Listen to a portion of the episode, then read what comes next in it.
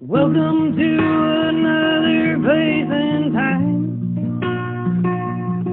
where one day you'll be dead or you'll survive.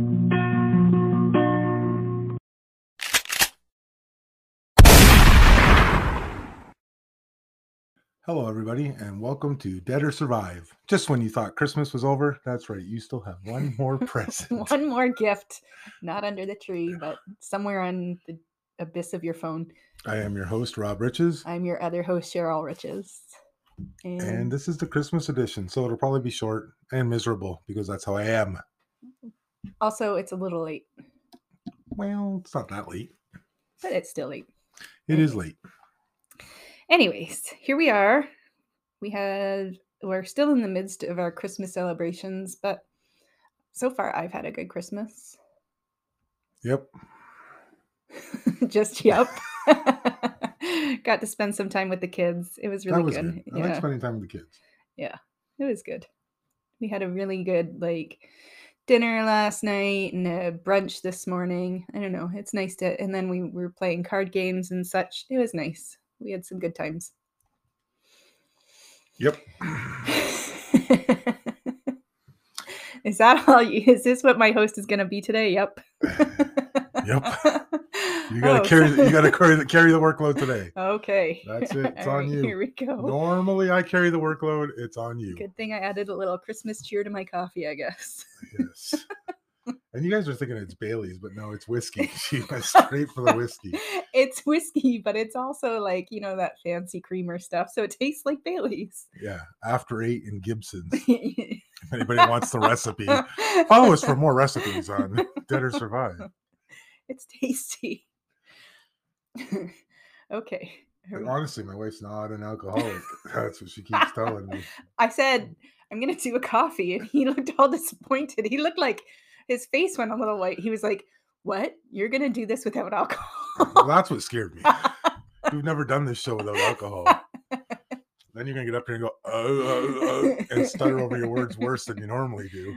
no, this is my tongue elixir. Yes, that's what it is.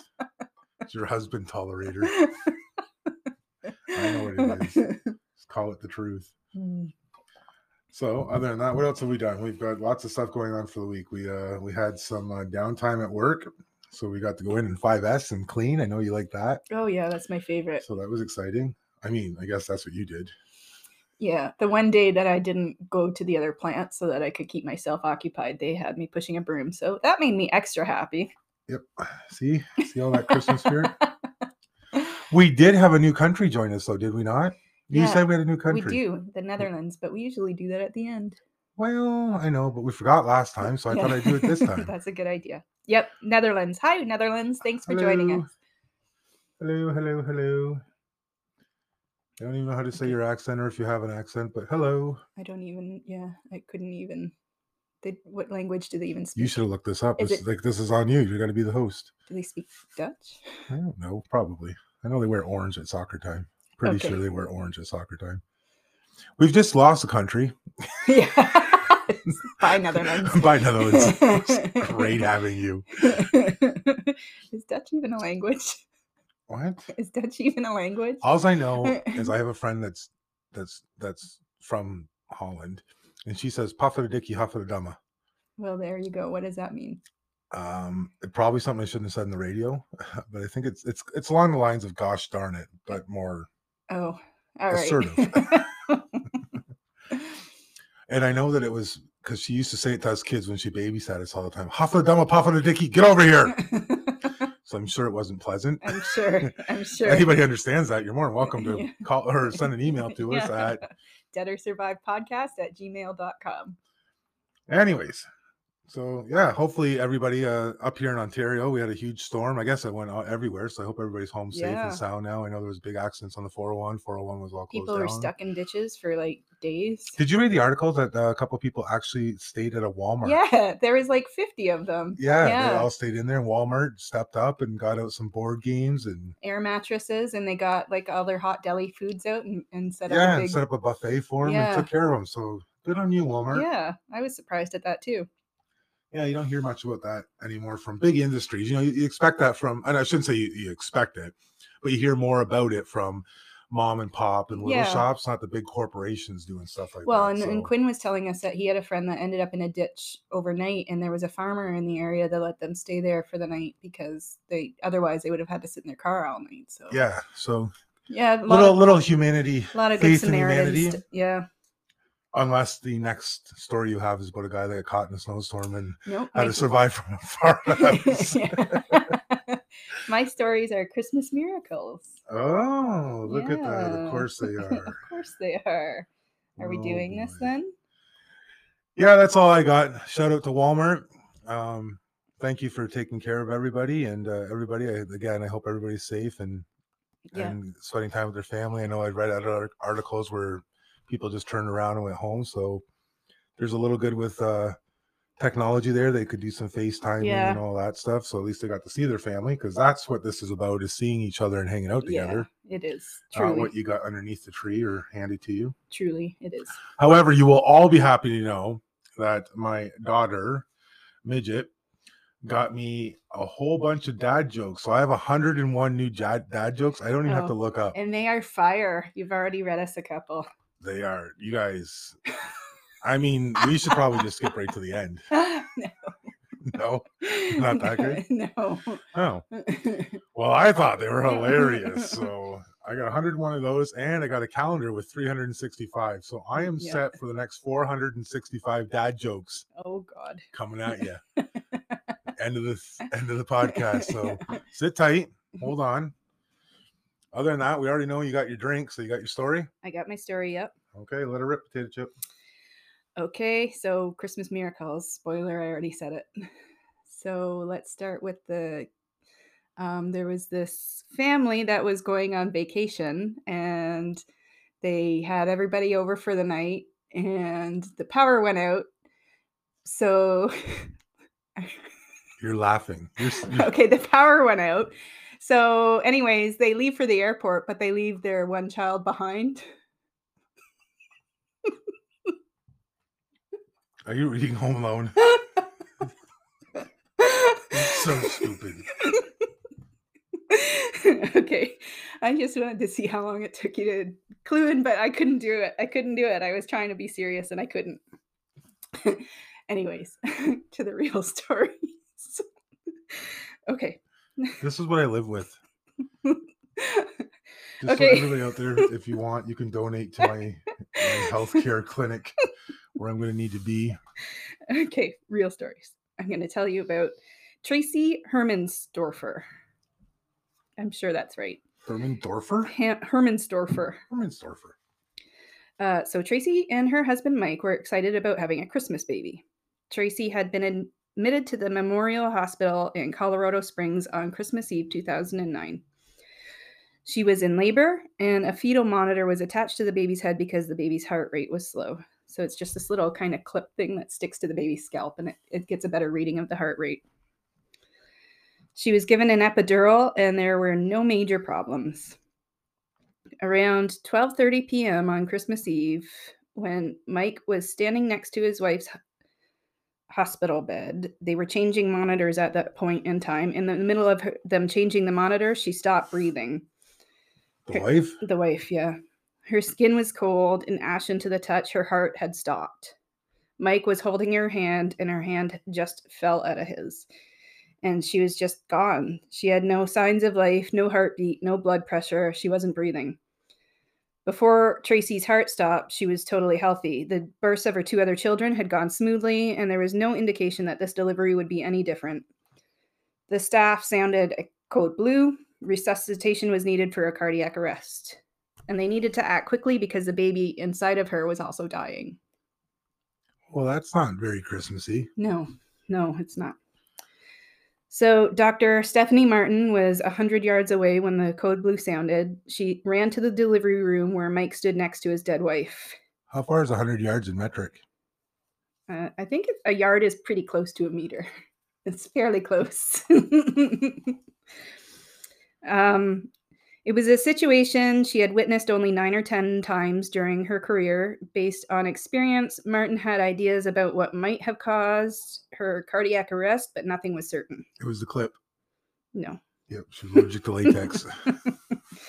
Dr. Martin thought a couple of things could be happening. Tracy could have an amniotic fluid embolism, which is a condition in which the fluid suspending the baby in utero leaks into the mother's bloodstream, or it could be a pulmonary embolism, in which a blood clot in the leg breaks off and lodges itself into the lung tissue. Both conditions cause blood pressure, heart rate, and oxygen levels in the blood to plummet, and that's exactly what was happening to Tracy. At 1240, so this is 10, 10 minutes from my last thing, staff attempted to resuscitate Tracy using rapid fire sequence of chest compressions. She was unresponsive. Four minutes later, fearing for the baby's life, they performed an emergency cesarean section. They call it a four minute rule. If Tracy was not resuscitated by four to five minutes after the heart stopped, the baby's chance of brain injury, brain injury began to increase dramatically. But if a baby is removed from its mother within the five minutes of a witnessed cardiac arrest, the baby will survive 95% of the time. So Dr. Martin delivered the baby, a boy, and told the attending physician that the baby was a stillborn. He What? was yeah. He was limp with a very low, slow, slow, very low and slow heart rate. They handed the baby to Mike, and he was the baby was absolutely lifeless. The staff said they were going to roll the mom out of the room to surgery just to finish the procedure of the cesarean up and to put her on a ventilator to try to save her life. And then they'd be back for the baby. At this point, Tracy had no vital signs for four minutes. The doctors continued to try, okay, wait a minute. Stop, stop, stop, What? stop, stop, stop, stop. They gave a dead baby to the father. but they're still working on the baby while he's holding it. oh, Yeah. that's kind of. I was like, what? Because then you're Yeah. like, they'll be back for the baby, and I'm like, no, huh? no, they, there's still staff working there on the oh, baby. okay. I must have fell asleep. Yeah. um, I, actually, that was my next sentence. Oh, The doctors continued trying to revive the baby in Mi- Mike's arms. And then all of a sudden, he was awake. His skin was flush. He gasped for air and he let out a loud wail. is that Mike? That, no, no. oh, the baby. the baby. Mike said most parents can't stand the sound of a crying baby, but I'll tell you from experience that is one of the best sounds you could ever hear. No sooner had Mike absorbed that his son was alive than doctors delivered the news that Tracy was breathing on her own. In a span of minutes, Mike went from the despair of losing half of his family to the elation of having them both back. Although something so major had happened, Tracy had no memory of what she had just been through. She said it just felt like she had fallen asleep. Seven years later, Mike said that mother and son were as healthy as ever. They named the baby Colton, and he was in first grade in 2006. When, two, sorry, 2016, and that's when they told him about how he was a miracle baby. So then he would start using his status to get out of things that he didn't want to do. like if they told him to do a chore or something that he didn't want to do, he'd be like, "But I'm the miracle baby." Miracle you're still alive, kid. Yeah. So Tracy Tracy would reply, "Well, I'm the miracle mom and that isn't working." So, anyways, that's my first Christmas miracle story. Oh, well, look at that. So that means you've got several more of these to bore us with before I get into the good stuff. Listen, this isn't boring. This is good. This is good shit right here. Whoa, see, you're the only one that swears on this podcast. Did you know that? Well, I am the fun one. yeah, sure you are. Okay, I'm going to tell you about the hat box baby now. The this is hat a, box? we have- the hat box baby. What is this? Mhm. Sorry. Okay, Are you drinking during our podcast? this is what I do. okay. I am so sorry, guys. First of all, I should have bought her hooked on phonics. and then second of all, I just I don't know. This this is out of control. This is what happens when you have too much time off work. I'm finding you a second job. Yeah, no. Okay, Christmas Eve, 1931. 1931. 1931. Ed and Julia Stewart, we have a Stewart. We're driving. Th- We're driving through an Arizona desert and started having car problems. They pulled over and were examining the damage. They discovered it was a broken fuel line. Ed, re- Ah, was yeah. the woman driving? no, Just asking. I just want clarification on your story. Ed repaired the fuel line, and Julia's 15 year old twin cousins, John and Betty Mansfield, huddled in the back seat. And Julia wandered into the desert a little bit, about 150 feet. She didn't say why, but I bet she was going to go have a pee. 150 feet. Yes, we're back to feet. Okay. I just want us to get back into the metric system, but I guess it's 1931. There was no metric system. That's so continue true. on. As she was walking, she came upon a hat box and she heard a tiny sound coming from it. Thinking it might be an abandoned kitten or puppy, she called for her husband to come and open it, which I don't understand why she didn't just open it. Maybe But- she's allergic to cats. Oh, maybe. Anyways, they open it up and they're horrified to find a tiny red haired baby in the box. They're in the middle of the desert, don't forget. She was wrapped in a blue blanket and her little legs were drawn up to her chest, and she was whimpering from the cold and hunger. As soon as Ed got the car running again, they rushed the infant to the Mesa, Arizona police station where Chief of Police, Joe Mayer, received her and transported her to Really? Joe Mayer? to. Why? What's that? Oh, just most in the States. I I don't know. I just Joe Mayer. They they vote people in to be sheriffs and then they Oh, I don't know. yeah. it You're was just just funny to me. Okay. They received her and transported her to a local maternity home in Florence. A doctor determined that the baby was healthy and only one week old. So in 1931, Mesa, Arizona was a tiny little Mormon farm town. It's miles from the nearest community with a population of just 3,000. So it's just like one of those places where everybody knew each other. Like it's a tiny place. So it's really hard to fathom that somebody would abandon their child first of all in the desert but then the chances that somebody would actually like break down in that spot not only break down in that spot but find a baby in a hat box while they're there like the chance Christmas miracle. it's a christmas It's a miracle Christmas it's a christmas miracle. miracle it's insane Insane. the discovery of the young baby in a hat box soon became national news National news. it was a symbol of hope for those suffering through the great great depression It- symbol of hope. are we going to do this the whole rest of this podcast Rest of the podcast. I'm going to put you on pause and I'm going to beat you. Okay, carrying on. Town- Townsfolk in Mesa, Mesa brought gifts for the baby. The baby was named Marion and Did three of them show up no. bearing gifts? that would have been good though. A variation of Mary because she was found at Christmas and Mary the Virgin Mom, all that stuff, right? The cops had no idea what what to think, and even and everything was on the table. Sorry, even the possibility of homicide. They scoured the area where Sharon was found, had where Sharon, oh, because they named her Sharon later. What? Okay, they scoured the area where Marion was found and couldn't find a single shred of evidence. Sorry, that was a typo. At one point, they investigated a teen mom that lived in a small mining town of Miami, 25 mile, miles away, but nothing came of it. Two months after her mi- miraculous discovery, Sharon was put up for adoption. No one could have anticipated that she would receive hundreds of applications, and on February 16th, 1932, a hearing was held in whatever the county co- county courthouse because I don't know what that says in Florence in an attempt to narrow down the pool of prospective parents. Only two couples managed to show up. So they had hundreds of applications, but only two couples managed to show up because of severe weather. Oh, that's the way we got our dog. Yeah. Is it? What do you mean? Remember, they weren't showing up to see him, so. the Oh yeah, yeah, said, yeah. "Don't That's forget it." you're talking about Parker. Yes. Don't say his name. What if you, you didn't ask him? he has given me permission. I didn't hear it. Okay, so in the end, Sharon was adopted. They named they named her Sharon. Obviously, we were there before, but she was adopted by Faith, Faith Morrow and her husband. Faith had been unable.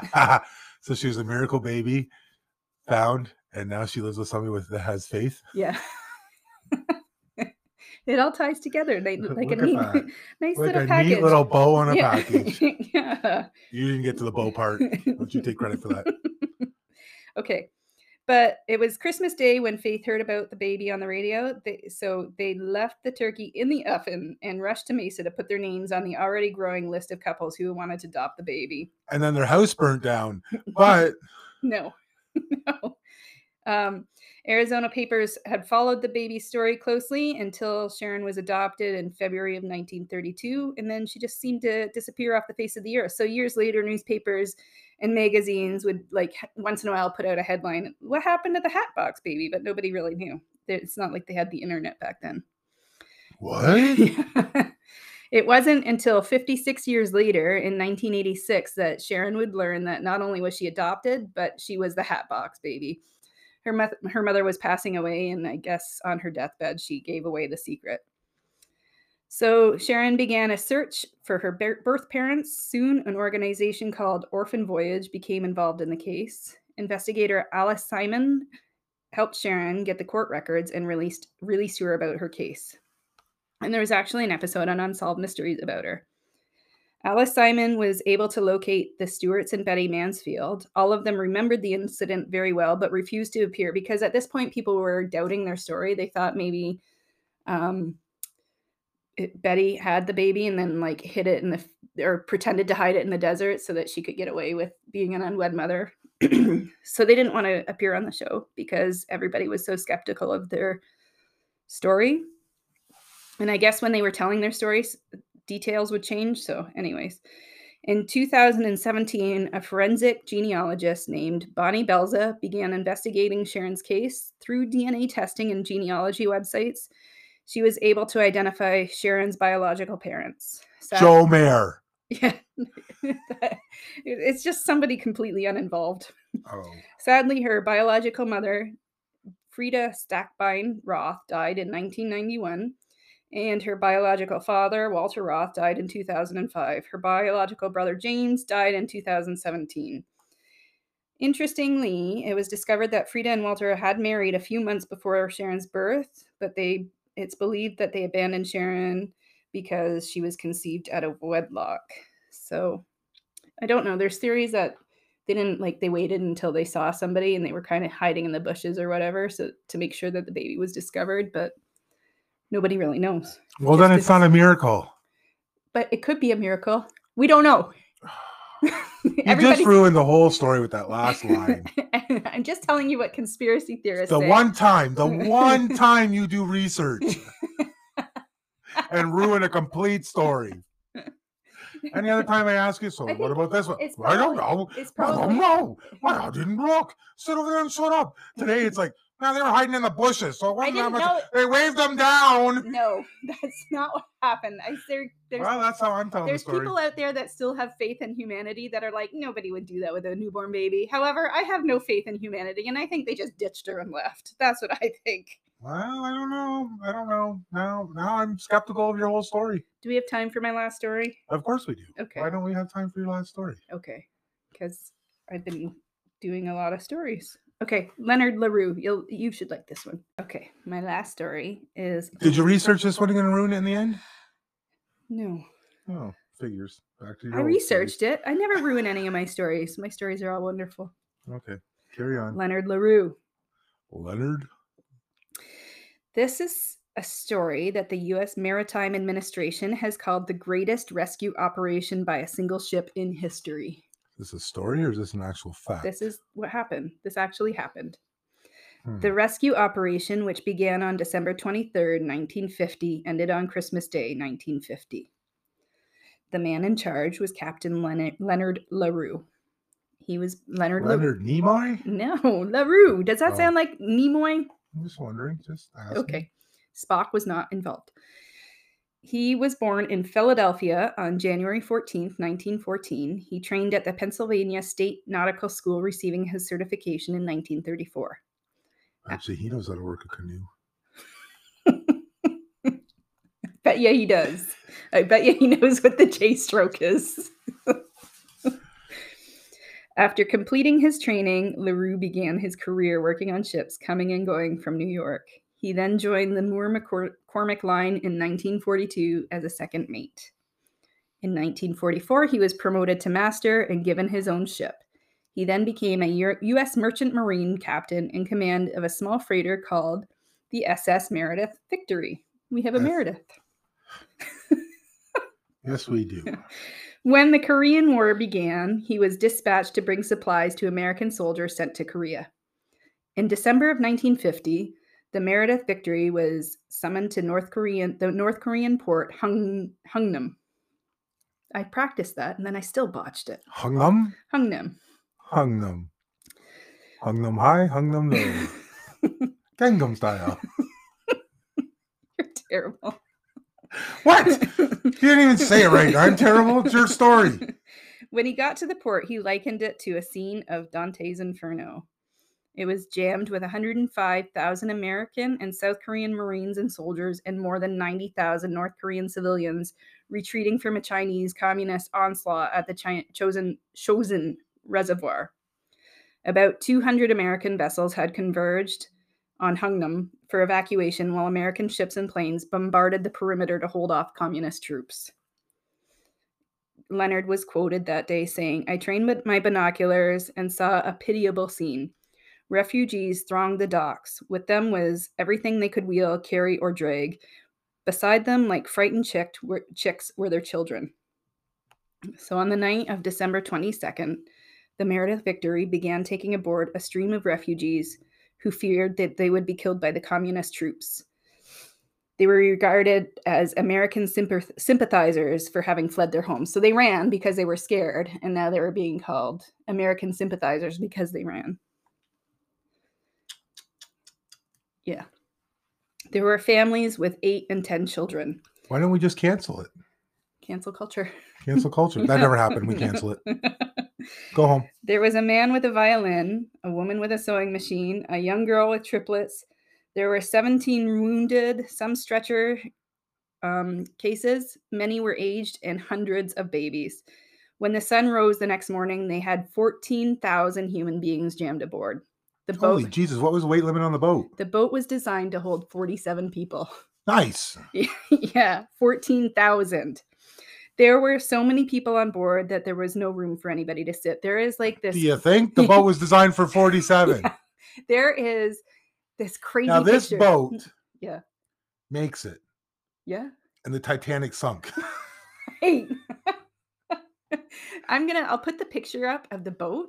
Like it's insane to see. But somebody took a picture of it. So there's like a train leaving out of uh, India or something like Yeah, that. Isn't that where they have all those people on the Yeah. trains? I'm not. I'm just saying India because I think that's where I saw it. Yeah, I think that's that you're right.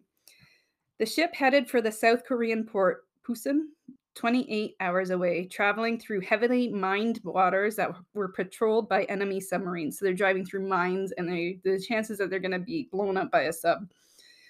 The refugees had little food or water, and there was no blankets or sanitary facilities. So there was no bathrooms. The crewmen gave their coats to the women. Bet you wish the women were guys then. they just hung their butts over. We can we get by. Um, the crewmen gave their coats to the women and children, but the misery was unrelieved.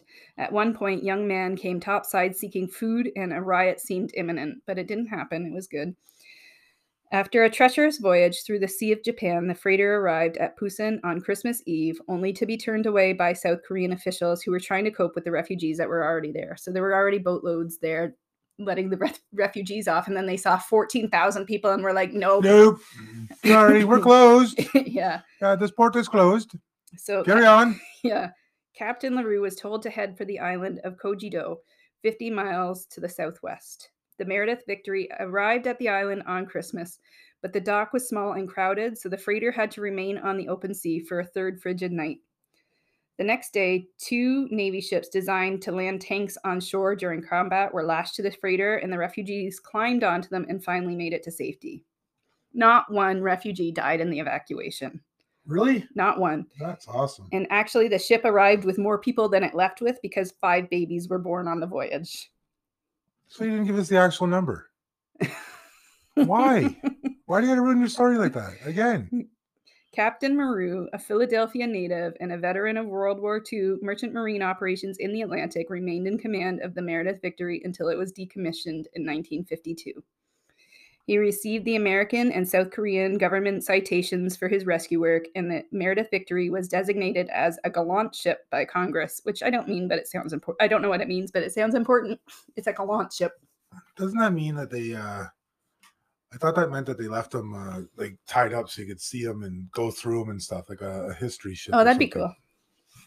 Um, then Captain Leonard LaRue joined St. Paul's Abbey, the Benedict Monastery in Newton, New Jersey in 1954, taking the name Brother Marinus. Marinus is a Latin word meaning meaning of the sea. He faithfully worked and prayed at the monastery until his death in 2001. US recently the US bishops voted in June of 2021 assembly to advance the cause for the canonization of Brother Marinus. So that means if it all goes through, he will be sainted and he will be Saint Brother Marinus. So I hope it happens because that's like a really cool, you know, feel good story. Yeah, that's what we need. We need another saint. Anyways, those are my. Are you looking up Gallant ship? I was trying to, but I'm getting so much stuff on here. Oh. Okay. Well. So it's something that you'll have to follow up on, and I expect at our next episode.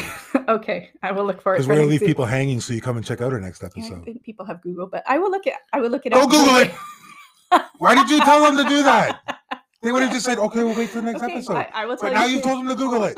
What will, is wrong with you? I will tell them. Shush your face. Drink your coffee. I don't want to hear from you anymore. My. Christmas cheer. Your Christmas cheer. Your Christmas cheer is destroying everything. Oh my god. Well, mine has a little bit to do with. uh I got I got two on here that I can tie to Christmas. okay. So how about uh plug me in? So you got to plug your Christmas tree in, right? Yeah. Okay, perfect. See, So this is how we're tying it because something's being plugged in and also a Christmas tree gets plugged in. yeah, that's all I'm trying to. do. You plug in all your lights, you light everything up, yeah. right? Uh-huh. Okay, that's what we got. So 21 year old Johnny Yeah. was drinking with his friends and having a good time when he decided to show them what he had found. What did he find? Well, Johnny found a detonator and some explosives. Where where did he just happen to find a detonator and explosives? I don't know. I don't understand how your people get their hands on so much explosive stuff. It's kind of, it's kind of, you know what? That you say that, and I was thinking about that, and I'm running like, yeah, like I think this is why it's a Darwin. I think God, higher being, aliens, Buddha, whatever. They look down and they go, "Fuck," and they said, "This guy's gonna find this shit," and they're gonna lead him to it because they know it's gonna help out. That's all I can come up with. this guy needs to be out of the June. po- G- Yeah, this guy pool- needs to be out of the gene gene pool. pool. Here's some dynamite. Here's some dynamite. They'll they'll do something with it. I know. I have confidence that they will do something with it. okay. And then they go, or if you believe in what's that? Um, the one that you talk about all the time, Oh, the yeah, simulation theory. simulation Yeah. theory. I think they just go, "Well, we better add some code to this." That's all I'm guessing. I'm just getting like it just, anyways. So he found an old detonator, and he tried to convince his friends that it that it couldn't explode. It won't explode, but everyone disagreed. So to prove it to him, Johnny decided he's going to put the stuff in his mouth Oh and asked his friends. No! Why bad Yeah. friends? Bad. I know that's the other thing. Not only do you have this where he finds this stuff, but he has friends that go, "Well, he must know what he's talking about. Plug it in." Oh my god. So they plugged it into a 220 volt electrical receptacle. Guess what? Detonator worked. Oh my god. Christmas lights. Oh my god. That is a terrible visual. Christmas That's lights. like no. Good. Every time you look at Christmas lights, think of that story. Th- That's something that his friends are now gonna have to live with for the rest of their lives. Right, but why don't the friends go? No, we're not doing They this. Walk away. have. Like They make him. Like, that's the other part of the whole Darwin thing. How many Darwin stories have I told where their friends are involved? like so many. Right? Yeah. Yeah, I don't know. Did Yeah. anybody else get hurt? No, it just says it was him. So So they were like, this might not work. I'm going to back up. Yeah, probably. they probably had an extension cord. Yeah. We're gonna hang outside, bud. Love you, trust you, think everything's good. Nope, we're wrong. oh, no. Now here's the question too. Now, do they get charged with murder? That's, well, I bet you they got Probably. manslaughter or like what's, yeah, is that the one where it's accidental, but kind, Yeah. kind of accidental, but or also on purpose? Yeah, like there has to be something, right? There has to be, yeah. So not only did he die, which is horrible.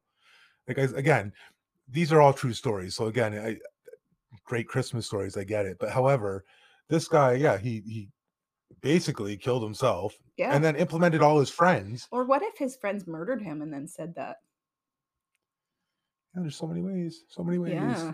But that's not how it goes on here. That's not what it says. Okay. Here's another one. So rocking around the Christmas tree, right? yeah. So little Johnny, 16 year old student at Hawaii Business School, was in his dorm room in Singapore and he was playing the air guitar and he's bouncing around and he's loving it. I'm pretty sure he was playing Rocking around the Christmas tree. that or Jingle Bell Rock. Okay. Pretty sure that's what's going on. I tied into Christmas. And he got jumping around and and he uh, flew right out his window. oh no! Yep. Oh, what are the chances of that? Right? Like, was the window open? Yes. Flew the window open. It's in Singapore, so it was probably warm. Had his window open and then fell. I wonder how long it took him to realize That he was like, falling. that he was falling because he's know. still rocking so rocking, hard that like he was rocking, like, like, yeah, look at me jump on the bed. Look at the air I'm getting. oh no! Oh It'd no! really cool though if he was playing like Tom Petty free falling. Oh. Such a dick, eh? yeah. I'm sorry. And then I have one more for you. Okay. So this is our Johnny is a priest, 50 year old one, Father Johnny, wanted to be known around the world. There's actually a movie about this. There is like it's like based on this story. Um, I'm going to tell you the story, then you tell me what you think. Okay.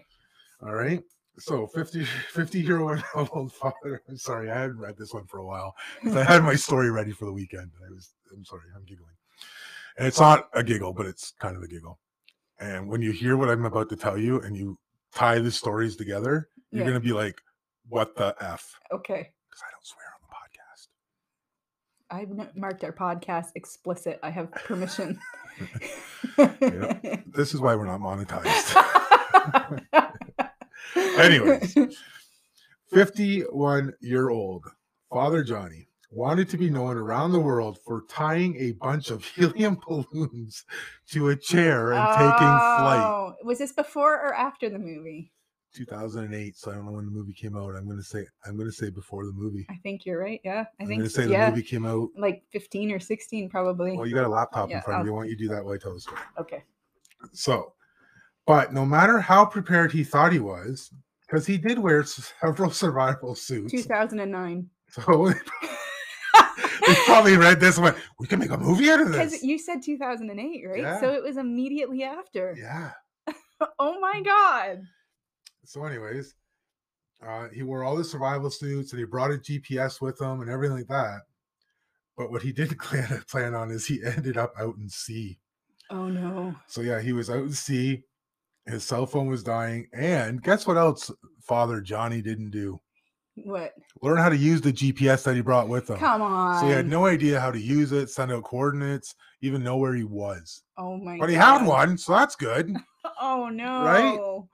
And then eventually out in sea, he just kind of bloop, bloop, bloop, bloop, bloop, bloop, That's a terrible story. drowned.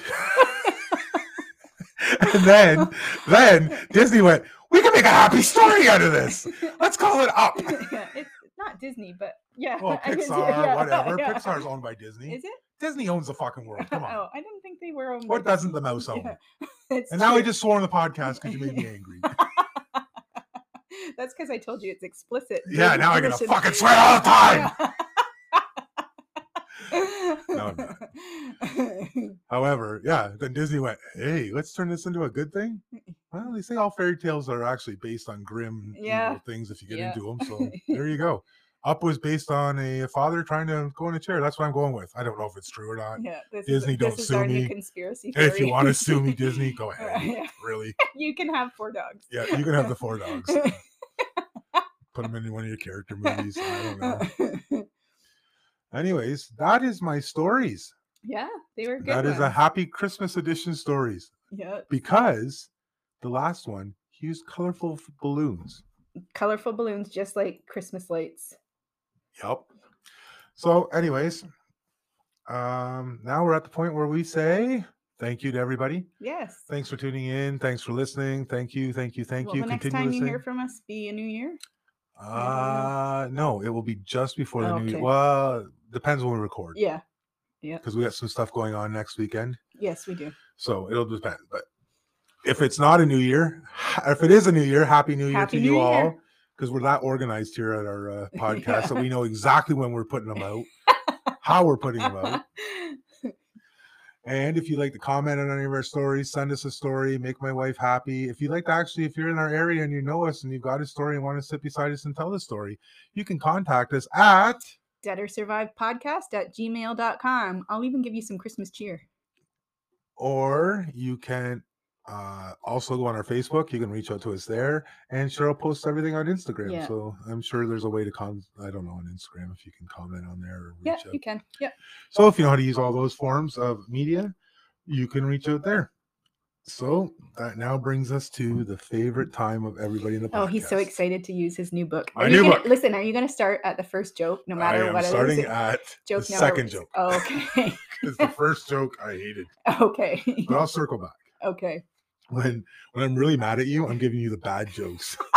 so if you get really bad jokes, you know, ooh, he didn't like my story. That's how you know how I so I have a coating on my steaks because my wife doesn't eat meat. I don't know if anybody's aware of this or not, but she's a vegetarian. Not vegan, but vegetarian. Blah blah blah. She doesn't run around telling everybody, but I am not. I am very much a meat eater, and she lives with me. I live with her, and we co- cohabitate well together. However, when I buy a package of steaks, I can take them out and put them into uh, different Freezer bags. freezer bags. So my coating on my freezer bags are happy faces and sad faces, which means if they're happy faces, I'm going to give them to people I like because they're from a butcher shop or something like that. But if I he but if spent some money on them, I spent some money on them, so I put a happy face with money. so if you ever come to my house and you look at the Ziploc bag and it has a happy face with money, you know I like you. if you have a sad face one, But if I go to the you grocery should- store, you should totally be offended. if I go to a grocery store and buy a pack of steaks, and you come over, I put little sad faces on them because they don't. They're good. They're good Yeah, steaks. yeah. They just don't Well, taste as good as the butcher shop ones. And I probably paid twenty five bucks for three, where the butcher shop I paid more. And they're thicker and they're more delicious. And so I put a sad face beside them. And she's like, "What are you doing?" I'm like, "Well, this way I know who to serve and who I don't serve." And she was, "What is wrong with you?" And I know the ones I want to eat. So that's how you're going to get the dad jokes now. Like, he- jokes. he's gonna go through and put happy faces and sad faces beside them. Well, I'll see if you get a happy face when I'm done reading it. okay. Anyways, why did the tennis player get in trouble? Mm, I don't know why. They were making too much racket. Oh, That's a good one. That's a good one. That's a happy. I put the check mark beside that one. That's a good one. That's a good one. You gonna check them off as you've done them, so you don't yeah, repeat little- them. yeah, yeah, Oh, so yeah, good 'em. idea, good idea. Yeah, I'm organized over Yeah. here. I got notes and stuff going on. What do you got? I got, got a nothing. laptop, an iPad, and a phone going. They all tell the it- same shit. I have notes. I have I have written. I have handwritten stuff. There is blood on the page for me writing, trying to keep up with I your see story. the doodles on well, your page. there's also some There's doodles like on there. that whole page is just doodles. Well, that's a, the more doodles is how boring your stories are. You're such a jerk. Well, you asked. I could lie to you if you want. But I thought our marriage was trust on built on trust and honesty. Everybody from Dead or Survive, have a Merry Christmas, Merry Christmas. and a Happy New Year. If we get one out before, I'll tell you Happy New Year again. yeah. All right. If not, see you in 2023. Uh, bye.